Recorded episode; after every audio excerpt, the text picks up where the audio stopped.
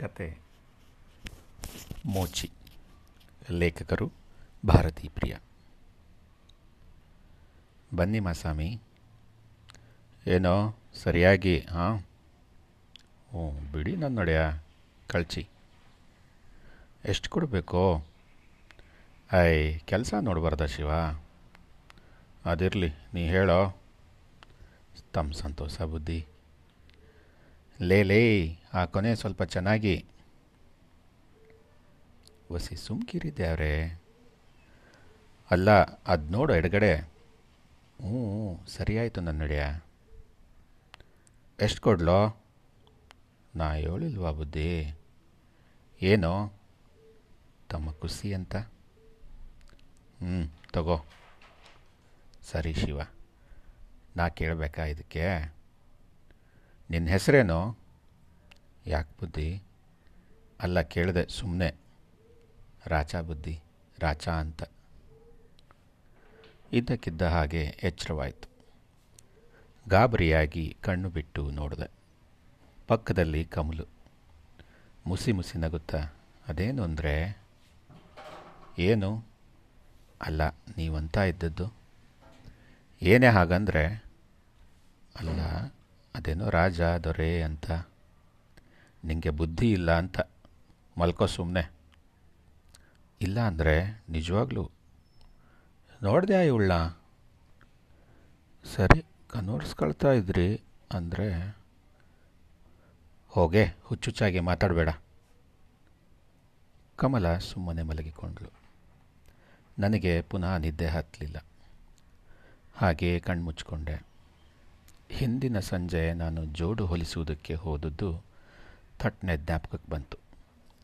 ನಾನು ಹೋಗ್ತಿದ್ದಾಗ ದಾರೀಲಿ ಮೋಚಿಯೊಬ್ಬ ಕೆಲಸವಿಲ್ಲದೆ ಕುಳಿತು ತನ್ನ ಸಣ್ಣ ಹಾರೆಗಳನ್ನು ಒಂದಕ್ಕೊಂದು ಬಡಿದು ತಾಳದಂತೆ ಕುಟ್ಟುತ್ತಾ ಅದೇನೋ ಕುರು ಕುರು ಪದ ಹೇಳಿಕೊಡ್ತಾ ಇದ್ದ. ನನ್ನನ್ನು ಕಂಡು ನಗುತ್ತಾ ಹಾರೆಗಳನ್ನು ಕೆಳಗಿಟ್ಟು, ಬನ್ನಿ ಮಾಸಾಮಿ, ಎಂದದ್ದು. ಕಡೆಗೆ ನಾನು ಕೊಟ್ಟ ಅರ್ಧಾಣೆಯಲ್ಲೇ ತೃಪ್ತನಾದದ್ದು. ಎಲ್ಲ ಜ್ಞಾಪಕಕ್ಕೆ ಬಂತು. ಒಂದು ಸಲ ಪಕ್ಕಕ್ಕೆ ಹೊರಳಿ ನೋಡಿದೆ.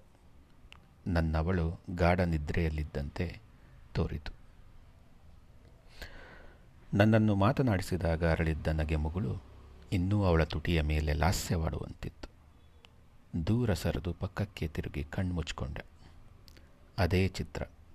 ತಾಳ ಕುಟ್ಟುತ್ತಿದ್ದ ಕೆದರಿದ ತಲೆಯ, ಬಿಸಿಲಿನಿಂದ ಬೆಂದ ಮುಖದ ರಾಚ. ಅದೇ ಅವನದೇ ನಗುಮುಖ. ಪುನಃ ನನ್ನನ್ನೇ ನೋಡುತ್ತಾ, ಬನ್ನಿ ಮಾಸಾಮಿ ಅಂದ ಹಾಗಾಯಿತು. ರಾಚ ತನ್ನ ಮನೆಯಲ್ಲಿ ಮುರುಕು ಗುಡಿಸಿನಲ್ಲಿ ಮಲಗಿರಬಹುದಲ್ಲವೇ? ಅವನು ಅವನ ಹೆಂಡತಿ, ಅವನ ಮಕ್ಕಳು, ನನ್ನ ಹಾಗೆ, ಛೆ, ಎಲ್ಲಿಯ ಸಾಮ್ಯ? ನಾನೆಲ್ಲಿ, ಅವನೆಲ್ಲಿ? ಜೋಡು ಹೊಲಿಯ ರಾಚ ಅವನು. ಇಲ್ಲಿ ನಾನು ನನ್ನವಳು. ಸೊಗಸಾದ ಮನೆ. ಮೆತ್ತನೆಯ ಹಾಸಿಗೆ. ಬೇಕು ಬೇಕಾದ ಪದಾರ್ಥಗಳು. ಇದು ಅವನಿಗಿಲ್ಲ. ಇಲ್ಲ. ಹೌದು, ಅವನ ಕರ್ಮ. ನಾನೆಂಥ ಹುಚ್ಚ? ಅವನ್ಯಾರು ನಾನ್ಯಾರು ಬಡತನ. ಬಡತನ. ಅವನು ಕೇಳ್ಕೊಂಡು ಬಂದದ್ದು. ಅವನ ಜೀವನ ಅದು.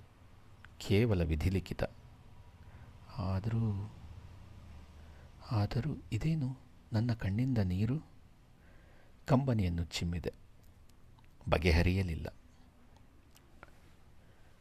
ಬೆಳಗ್ಗೆ ಬಹಳ ಹೊತ್ತಾಗಿ ಎದ್ದೆ. ಅವತ್ತೆಲ್ಲ ಅದೇಕೋ ಮನಸ್ಸೇ ಸಮಾಧಾನ ಸ್ಥಿತಿಯಲ್ಲಿರಲಿಲ್ಲ. ಏನು ಮಾಡೋದಕ್ಕೂ ಬೇಸರ. ಹೊತ್ತು ಹೇಗೆ ನೂಕಿದ್ನೋ ಅರಿಯ. ಸಾಯಂಕಾಲ ದೀಪ ಹೊತ್ತಿಸುವ ಹೊತ್ತಿಗೆ ಅದೇ ಸ್ಥಳಕ್ಕೆ ಹೋದೆ. ರಾಚನನ್ನು ಹುಡ್ಕೊಂಡು ದೂರದಲ್ಲಿ ಅವನು ಕುಳಿತಿದ್ದನ್ನು ಕಂಡು ಬೇಕಂತಲೇ ಜೋಡಿನ ಒಂದು ಕೊನೆಯನ್ನು ಕಿತ್ತುಬಿಟ್ಟೆ. ರಾಚ ಹರಡಿದ ಚರ್ಮದ ಚೂರುಗಳ ನಡುವೆ ಒಂದು ಹರಕಲು ಗೋಣಿ ಚೀಲದ ಮೇಲೆ ಕುಳಿತಿದ್ದ. ರಾಚ ಎಂದೆ. ಆ, ಏನು ಮಸಾಮಿ ಕಿತ್ತೋಯ್ತು. ಐ ಇದೇನು ಬುದ್ಧಿ? ನಿನ್ನೆ ಹೊಲ್ದಿದ್ದಲ್ವಾ? ಹೌದು, ಇವತ್ತೂ ಹೊಲಿ. ರಾಚ ನನ್ನ ಮುಖವನ್ನು ಕ್ಷಣಕಾಲ ದಿಟ್ಟಿಸಿ ನೋಡಿದ. ಕೈಲಿದ್ದ ಹಾರೆಗಳನ್ನು ಮೆಲ್ಲನೆ ಕೆಳಗಿಟ್ಟು, ನಾನು ಅವನ ಮುಂದೆ ಬಿಟ್ಟಿದ್ದ ಜೋಡನ್ನು ತೆಗೆದುಕೊಂಡು ಹಿಂದೆ ಮುಂದೆ ತಿರುಗಿಸಿ ನೋಡಿ ನೀರಿನಲ್ಲಿ ಅದ್ದಿದ. ತಲೆ ಬಗ್ಗಿಸಿಕೊಂಡು ಮಂಡಿಯ ಮೇಲೆ ಕೈ ಊರಿಕೊಂಡು ಹೊಲಿಯತೊಡಗಿದ ಹೊಲಿಗೆ ಎಲ್ಲ ಆದ ಮೇಲೆ, ಏನು ಕೊಡಬೇಕೋ? ಎಂದೆ. ಯಾನು ಬೇಡ ಬುದ್ಧಿ, ಎಂದ ನಗುತ್ತ. ಸ್ವಲ್ಪ ಹೊತ್ತು ನೀರವ. ನಾನು ಮೆಲ್ಲನೆ ಜೇಬಿಗೆ ಕೈ ಹಾಕಿ ಒಂದು ರೂಪಾಯಿ ಈಚೆಗೆ ತೆಗೆದೆ. ಅದನ್ನು ಕಂಡು ಆಶ್ಚರ್ಯಚಕಿತನಾಗಿ ನನ್ನನ್ನೇ ದಿಟ್ಟಿಸಿ ನೋಡಿದ. ತಗೋ ರಾಜ. ಏನೂ ದಿಗಿಲು ಪಡಬೇಡ ತಗೋ. ಬ್ಯಾಡಿ ಬುದ್ಧಿ. ಯಾಕೋ? ತಾವು ದ್ಯಾವ್ರಂಗೆ ನನ್ನೊಡೆಯ ತಮ್ಮ ತಾವ ಇಸ್ಕೊಳ್ಳೋದ ಪರವಾಗಿಲ್ಲ, ತಗೋ. ಇದ್ಯಾಕೆ ಬುದ್ಧಿ? ನೀ ತಗೋ, ನಾ ಹೇಳ್ತೀನಿ. ರಾಚ ಕೈಯೊಡ್ಡಿ ನೆಟ್ಟದಿಟ್ಟಿಯಿಂದ ನನ್ನ ಮುಖವನ್ನೇ ನೋಡಿದ. ಏಳು, ನನ್ನ ಹಿಂದೆ ಬಾ, ಎಂದೆ. ಅವನು ಎದ್ದು ಭಯಗೊಂಡವನಂತೆ ಒಂದು ಹೆಜ್ಜೆ ಹಿಮ್ಮೆಟ್ಟಿ ನಿಂತ. ನನಗೆ ಅರ್ಥ ಆಯಿತು. ಹೆದರಬೇಡ ರಾಚ ನಿನಗೇನೂ ಮಾಡಲ್ಲ, ಎಂದೆ. ಅವನು ತನ್ನ ಹರಕಲು ಗೋಣಿಚೀಲವನ್ನು ಹೆಗಲ ಮೇಲೆ ಹಾಕಿಕೊಂಡು, ಕೊಡತಿ, ಮೊಳೆ ಮುಂತಾದವನ್ನು ಒಂದು ಚರ್ಮದ ಚೀಲದಲ್ಲಿ ಹಾಕಿ ಹೆಗಲಿಗೇರಿಸಿದ. ನನ್ನೊಡನೆ ಬರುವುದಕ್ಕೆ ಸಿದ್ಧನಾದ. ಒಂದು ಸಲ ಸುತ್ತ ತಿರುಗಿ ನೋಡಿದೆ. ಕತ್ತಲು, ಮಸುಕು ಮಸುಕು, ಎತ್ತೆತ್ತಲೂ ಮೌನ, ಚಳಿಗಾಳಿ. ರಾಚ ಎಂದೆ. ನಿನ್ನ ಮನೆಯಲ್ಲಿ? ಅಲ್ಲಿ, ದೂರದಲ್ಲಿ. ಆ ವಂಗೆ ಮರದಗಳು ತಟಾಸಿಗೆ ಬುದ್ಧಿ. ಮನೆಯೋ ಗುಡಿಸ್ಲೋ? ಗುಡ್ಲು ಬುದ್ಧಿ, ಗುಡ್ಲು. ನೀ ನಡಿ ಮುಂದೆ, ಅಲ್ಲಿಗೆ ಬರ್ತೀನಿ. ಅದ್ಯಾಕೆ ನನ್ನ ನಡೆಯ? ನೀನೇನೋ ಹೆದರಬೇಡ ರಾಚ ನಿನ್ನ ಮನೆ ನೋಡಬೇಕು ಅಷ್ಟೇ. ಬ್ಯಾಡಿ ದೇವ್ರೆ, ಯಾಕೋ? ತಾವು ನೋಡಬಾರ್ದು ಬುದ್ಧಿ, ಗರೀಬನ ಗುಡ್ಲು. ನೋಡಬಹುದು, ಎಲ್ಲ ನೋಡಬಹುದು. ಏನು ಮಾಡಬೇಕು ಬುದ್ಧಿಯಲ್ಲಿ ನೀವು? ನಾನು ಉತ್ತರ ಕೊಡಲಿಲ್ಲ. ಸ್ವಲ್ಪ ಹೊತ್ತು ಬಿಟ್ಟು ರಾಚ ಎಂದೆ ಹಾಂ ನಿನಗೆಷ್ಟು ಮಕ್ಕಳು? ಅವೇ ಬುದ್ಧಿ ನಾಲ್ಕೈದಾವೆ ನಿನ್ನ ಹೆಂಡತಿ? ಇಲ್ಲ ದೇವ್ರೆ ಓದ್ಲು. ಏನು ಹಂಗಂದ್ರೆ? ಓದ್ಲು ಬುದ್ಧಿ, ತಿರ್ಕೊಂಡ್ಲು. ಎಷ್ಟು ವರ್ಷ ಆಯಿತು? ಭಾಳ ದೂರ ಬುದ್ಧಿ, ಗೆಪ್ತಿ ಇಲ್ಲ. ಮಕ್ಕಳು ದೊಡ್ಡವೋ ಚಿಕ್ಕವೋ ಪಿಳ್ಳೆಗಳು ನನ್ನೊಡೆಯ. ಮಾತನಾಡುತ್ತಾ ದೂರದಲ್ಲಿ ಒಂದು ಸಣ್ಣ ಮುರುಕು ಗುಡಿಸಲನ್ನು ಕಂಡೆ. ರಾಚ ಬೇಗ ಬೇಗನೆ ನಡೆದ. ಹತ್ತು ಮಾರು ಮುಂದೆ ಹೋದವನು ನಿಂತು ಹಿಂದಿರುಗಿ, ಅದೇ ಬುದ್ಧಿ ನನ್ನ ಮನೆ ಅಂದ. ಏರುತ್ತಿದ್ದ ಕತ್ತಲಲ್ಲಿ ಆ ಗುಡಿಸಲನ್ನು ನೋಡಿದೆ. ಬಹಳ ಹಳೆಯದು. ಮುಂಭಾಗವೆಲ್ಲ ಕುಸಿದು ಬೀಳುವಂತಿತ್ತು. ಒಂದು ಚಾಪೆಯ ತಡಿಕೆ ಬಾಗಿಲಾಗಿತ್ತು. ಒಳಗಣಿಂದ ಮಂಕು ಬೆಳಕು ಹೊರಚೆಲ್ಲುತ್ತಿತ್ತು. ರಾಚ ಮುಂದೆ ಹೋಗಿ ಬಾಗಿಲನ್ನು ಹಿಂದಕ್ಕೆ ನೂಕಿದ. ಒಳಗಣಿಂದ ಹರ್ಕಲು ಬಟ್ಟೆಯ ಬಡತನ ನಿರಾಶೆಗಳು ಮೂರ್ತಿವಂತದ್ದಿದ್ದ ಮಕ್ಕಳೆರಡು ಹೊರಗೆ ಬಂದವು ರಾಚ ಮಕ್ಕಳ ಕಡೆ ತಿರುಗದೆ ನನ್ನನ್ನು ನೋಡಿ, ತಾವು ಮುಂದೆ ಬುದ್ಧಿ? ಯಾಕೋ ನಾನು ಮೋಚಿ ಬುದ್ಧಿ, ಎಡಗೈನವ? ಸ್ವಲ್ಪ ಹೊತ್ತು ನಿಂತು ಯೋಚಿಸಿದೆ, ಮನಸ್ಸು ಬರಿದಾಗಿತ್ತು. ರಾಚ ಎಂದೆ. ಏನು ಬುದ್ಧಿ? ಇದು ತಗೋ. ಅದ್ಯಾನ್ ಬುದ್ಧಿ? ತಗೋ, ದುಡ್ಡು ತಗೋ ನಿನ್ನ ಮಕ್ಕಳಿಗೆ. ಬ್ಯಾಡಿ ನನ್ನೊಡೆಯ ಇಲ್ಲ, ನೀ ತಗೋ. ಸ್ವಲ್ಪ ಹೊತ್ತು ನೀರವ. ರಾಚ ನಿಷ್ಪಂದ ನಯನಗಳಿಂದ ನನ್ನನ್ನೇ ನೋಡುತ್ತಾ, ಇವತ್ತು ಬ್ಯಾಡಿದೇವ್ರೆ ನಾಳೆ ಕೊಡಿ ಎಂದ.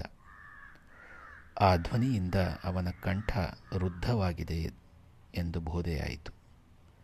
ನಾನು ಒಂದೆರಡು ಹೆಜ್ಜೆ ಹಿಂದಿಟ್ಟು ನಿಧಾನವಾಗಿ ತಿರುಗಿದೆ. ಕಾವಳ ಹೆಚ್ಚು ಬುದ್ಧಿ, ನಾನು ಒಂದೆದಿಗೆ ಬರ್ತೀನಿರಿ ಎಂದ. ಏನು ಬೇಡ, ನೀನು ಯಾಕೆ ಎಂದೆ. ಆದರೆ ಅವನು ಕೇಳಲಿಲ್ಲ. ಮಾರನೆಯ ಸಂಜೆ ಕತ್ತಲೇರುತ್ತಿದ್ದಂತೆ ರಾಜ್ನನ್ನು ಹುಡುಕಿಕೊಂಡು ಅವನು ಕುಳಿತುಕೊಳ್ಳುವ ಸ್ಥಳಕ್ಕೆ ಹೋದೆ. ಅಲ್ಲಿ ಅವನಿರಲಿಲ್ಲ. ಹಾಗೆ ಅವನು ಗುಡಿಸ್ಲು ಕಡೆ ತಿರುಗಿದೆ. ಒಬ್ಬನೇ ನಡೆದು ದಾರಿ ಗೊತ್ತಿತ್ತು. ಗುಡಿಸಲು ಕಾಣಿಸ್ತು. ಆದರೆ ಒಳಗಡೆಯಿಂದ ಬೆಳಕು ಬರುತ್ತಿರಲಿಲ್ಲ. ರಾಚ ಎಂದೆ ಗಟ್ಟಿಯಾಗಿ.